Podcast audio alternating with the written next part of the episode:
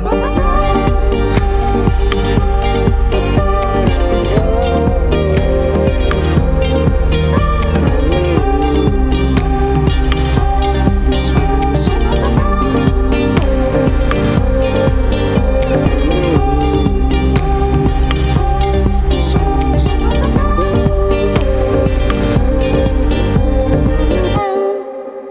Écoutez la Méridienne sur Radio Phoenix. Merci beaucoup d'être avec nous aujourd'hui pour une émission un peu spéciale avec uniquement une interview.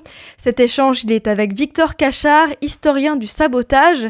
Je l'ai rencontré lors d'une assemblée publique des soulèvements de la Terre. C'était le samedi 4 novembre au Bazar Nahum et je vous laisse avec l'interview. J'ai la chance d'être en compagnie de Victor Cachard, qui euh, est un spécialiste des techniques de résistance, de sabotage. Et euh, Victor, tu es aussi l'auteur euh, d'une histoire du sabotage en deux volumes aux éditions libres. Le premier volume, il est paru en novembre 2000, 2021, 2022. Et le second, il va apparaître début, début 2024. Oui, oui, oui, tout à fait. on va peut-être commencer par définir en fait ce qu'est le sabotage, parce que j'ai l'impression qu'on peut vite être un peu, enfin, se perdre avec d'autres notions comme euh, l'action directe, la désobéissance civile, le désarmement. Donc peut-être que ce serait bien de faire un petit point. Euh, est-ce que tu pourrais clarifier Oui, c'est vrai qu'il y a une multiplicité de termes qui désignent euh, tous en fait l'opposition à l'autorité.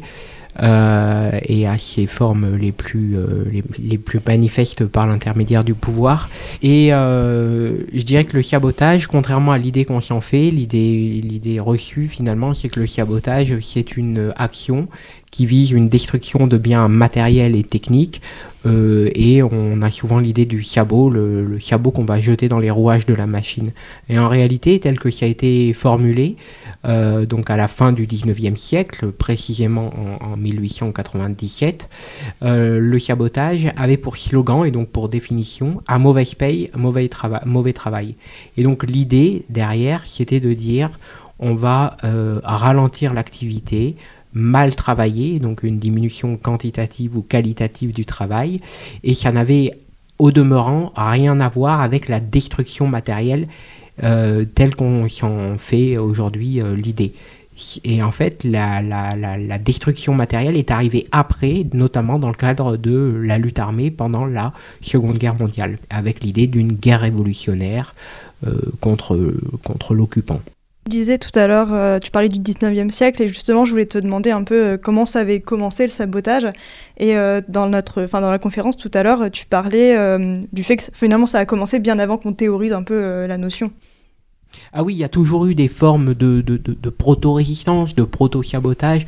Et d'ailleurs, en fait, le, le, le personnage principal qui a promu le sabotage et donc qui s'appelle, qui est l'un des fondateurs de la CGT, qui s'appelle Émile Pouget, euh, écrit une brochure en 1910, Le sabotage, où il résume toutes ses visées dessus. Euh, et, lui-même dit, en fait, le sabotage a toujours existé. Dès lors qu'il y a eu de l'exploitation, de la domination, de l'aliénation, il y a toujours eu des formes de, de, réfractaires, finalement, d'inertie, de, résistance douce, euh, de travail de mauvaise grâce, qui euh, passait par des subterfuges pour essayer de, de trouver des moments de repos. Et dans l'idée du sabotage, c'est l'idée de dissimuler le repos au cœur même euh, du travail. Est-ce que tu pourrais nous donner peut-être euh, des exemples? Tout à l'heure, tu nous en as donné quelques-uns et c'était assez intéressant et un peu marrant aussi quand même. Tu disais par exemple l'idée de l'horloge où les, ouvriers, ouvrières déplaçaient les aiguilles. Oui, oui. Alors, euh, en fait, euh, souvent, l'horloge permettait de cadencier le travail. Et euh, dans le dos du contremaître, parfois, et ça, c'est Edward Thompson qui le rappelle dans son livre Temps, discipline du travail, bah, parfois, en fait, dans le dos du contremaître, il allait avancer l'horloge des, minutes pour pouvoir partir plus tôt.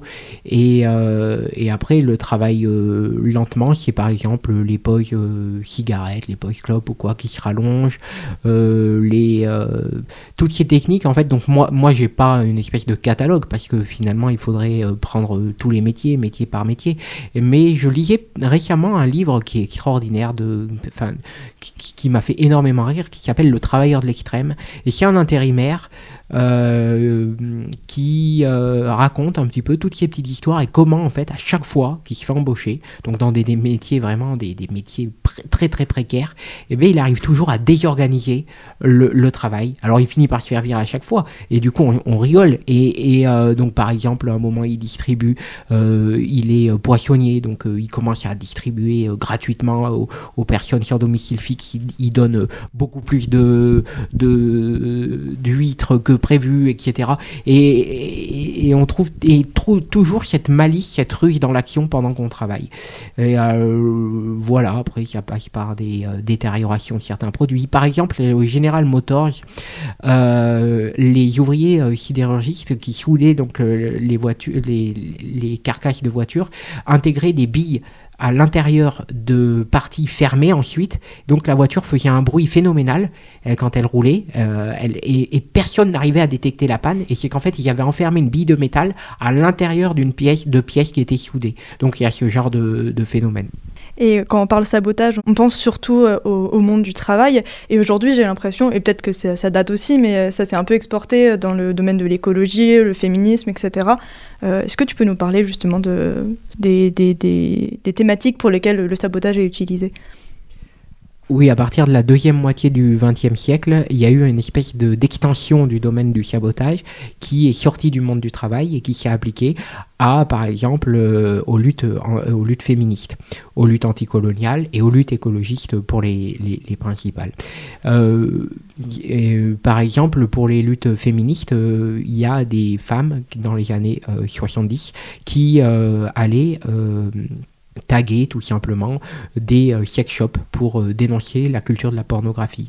Euh, certaines donc faisaient ça, il y a les, les, par exemple, qui était un groupe allemand, il y avait aussi des émanations italiennes, et parfois ça passait par des actions un petit peu plus énervées, on va dire, où elles faisaient sauter elle, à, la, à la bombe quoi, certains magasins la nuit. quoi.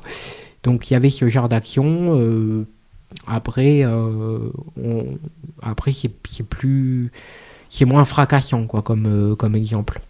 Mais euh, la lutte anticoloniale a toujours saboté dans le sens où c'est toujours le sabotage, c'est toujours l'arme du faible contre des armées fortes, étatiques et impérialistes. Et donc en fait tous les rebelles qu'il y avait pendant la guerre d'Algérie, le FLN, c'était des gens qui pratiquaient le sabotage. Tu nous cites euh, tous ces exemples, mais euh, comment tu fais euh, bah, en tant qu'historien en fait pour documenter? J'imagine que les sources sont pas faciles à trouver puisque c'est souvent des sources peut-être anonymes, non officielles, ou voire il y a peut-être pas de source. Comment tu t'en sors? Alors, bah, y a toujours, y a, je commence par une investigation sur les sources accessibles, donc les archives nationales, à Pierre-Fitzurson, les archives de police, à la préfecture de police. Euh, et puis ensuite, euh, pour des actions plus récentes, euh, il y a des sites internet qui regroupent beaucoup d'archives récentes, par exemple l'Archive Autonomie, qui est vraiment sans doute le, site d'archives le plus complet sur la mouvance d'ultra-gauche et la gauche extra-parlementaire. Donc tu trouves des journaux comme ça. Des fois, on, on doit bien admettre qu'on trouve rien et on a juste l'indication, le titre d'un journal.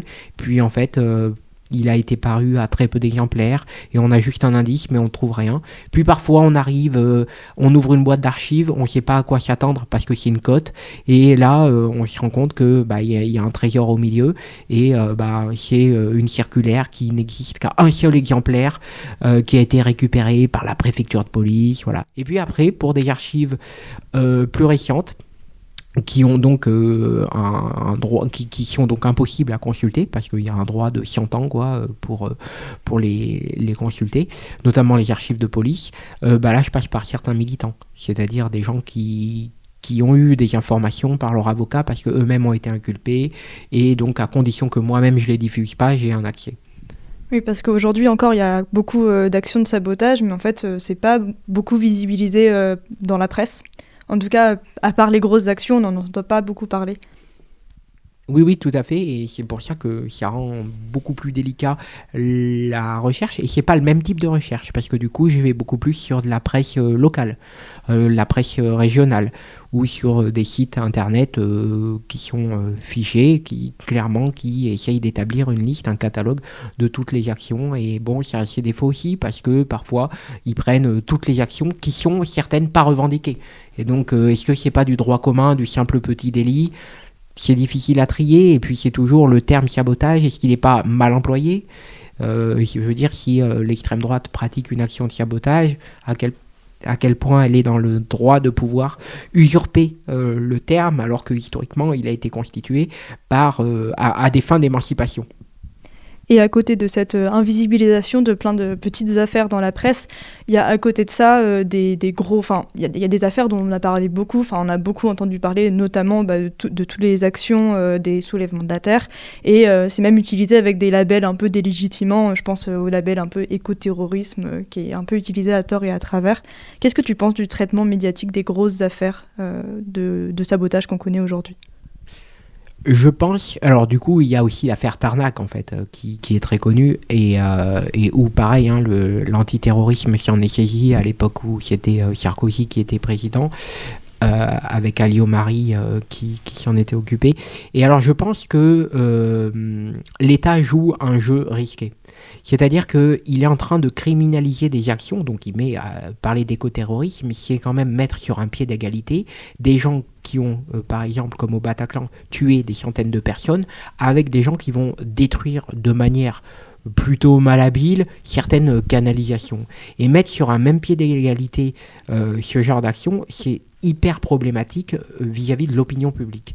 Donc je pense que l'État joue un double jeu entre à la fois essayer de les disqualifier, mais donc de disqualifier ces actions-là, mais d'un autre côté, euh, il risque de prendre, comment dire, de, que l'opinion publique se rende compte du jeu de l'État. Et, donc que, les gens disent mais attendez là vous euh, vous faites du confusionnisme derrière. Parce que vous êtes en train de mélanger les genres de mettre euh, de, porter même atteinte aux victimes de véritablement de terrorisme qui vont dire mais attendez on parle pas de la même chose. Et donc ils jouent le double jeu. Et pourquoi ils traitent certaines affaires plutôt que d'autres bah Parce qu'elles sont efficaces.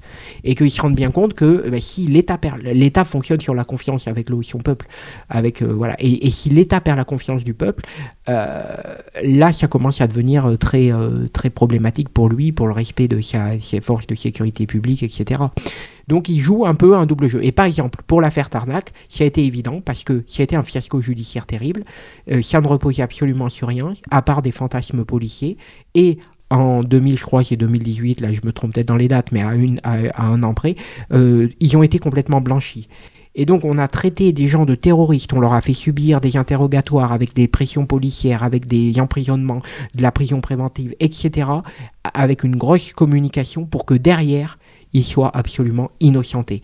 Et quand l'État se fourvoie à ce point, je pense que l'opinion publique est prête à, perdre un peu sa confiance euh, en, dans les autorités publiques. Donc il, joue un double jeu entre eux, on va les stigmatiser en disant c'est des éco-terroristes, puis en même temps les gens ils vont être là, ils vont dire mais en fait ils ont peut-être pas tort ces gens-là, on va dans le mur avec la crise climatique, etc. Donc c'est un jeu très ambigu. Oui, c'est ce qu'on retrouve un peu aujourd'hui avec. Euh, enfin, il y a beaucoup, beaucoup de soutien euh, face à, la dissolution, en tout cas la potentielle dissolution euh, des soulèvements de la Terre. Qu'est-ce que tu en penses d'ailleurs de cette menace de dissolution Est-ce que ça, ça t'inquiète un petit peu? Non, ça ne m'inquiète pas du tout. Et je pense même que la menace qu'il y a eu de dissolution a été une chance pour les soulèvements de la Terre, parce que ça a permis de délier les langues de certaines personnes qui avaient timidement, euh, qui les soutenait timidement, de loin en loin. Et là, ça leur a permis de dire, bah en fait, on soutient. Bah, moi, moi qui aime bien, par exemple, les Pink Floyd, et j'ai vu qu'il y avait Roger Waters qui avait euh, fait un tweet pour dire, bah en fait, on soutient les soulèvements de la Terre. Et s'il n'y avait pas eu cette menace de dissolution, jamais on n'en serait arrivé à des voix comme ça qui viennent euh, appuyer le, groupe. Maintenant, et, en plus, ça a permis aussi une espèce de stratégie de l'éparpillement où euh, une multitude, de, une multitude de, de groupes s'est formée, des comités locaux, très locaux se sont euh, formés et, euh, et de ce point de vue, je trouve que c'est une chance pour euh, plus d'horizontalité dans le mouvement, éviter que ça soit chapeauté par, je sais pas moi, un, un, petit noyau de 10 personnes qui, voilà, qui fait des petites soirées à Paris avec les grands magazines de, de l'écologie mainstream. Donc moi, je pense que ça a été une chance. Maintenant, si ça venait vraiment à se produire, euh, je pense que ça serait un moment assez décisif pour les, organisations de se dire, il n'y a pas eu de précédent d'organisations qui ont maintenu euh, leur, qui, ont eu le courage de maintenir l'organisation en dépit de la dissolution. Et, et moi, j'aimerais bien que si ça arrivait, ils maintiennent. Et de voir juridiquement comment on peut mener la bataille avec un État qui va condamner des gens en fait qui défendent la nature, qui défendent la vie, qui défendent les êtres vivants et qui n'ont jamais porté atteinte à une seule personne. Merci beaucoup euh, Victor. On peut euh, retrouver ton travail euh, donc dans notamment le premier volume de, de l'histoire du sabotage aux éditions libres et puis bientôt dans le second volume à paraître, on espère début 2024. Merci. Ben, merci à toi. Vous écoutez La Méridienne sur Radio Phoenix. La méridienne s'est terminée pour aujourd'hui. Merci encore à Victor Cachard pour son intervention, mais aussi merci au Bazar Naom et au Soulèvement de la Terre 14. Merci à Lucas à la technique. Et nous, on se revoit la semaine prochaine pour une nouvelle méridienne. En attendant, vous pouvez retrouver Elvire pour la belle antenne. Rendez-vous à 18h sur Radio Phoenix.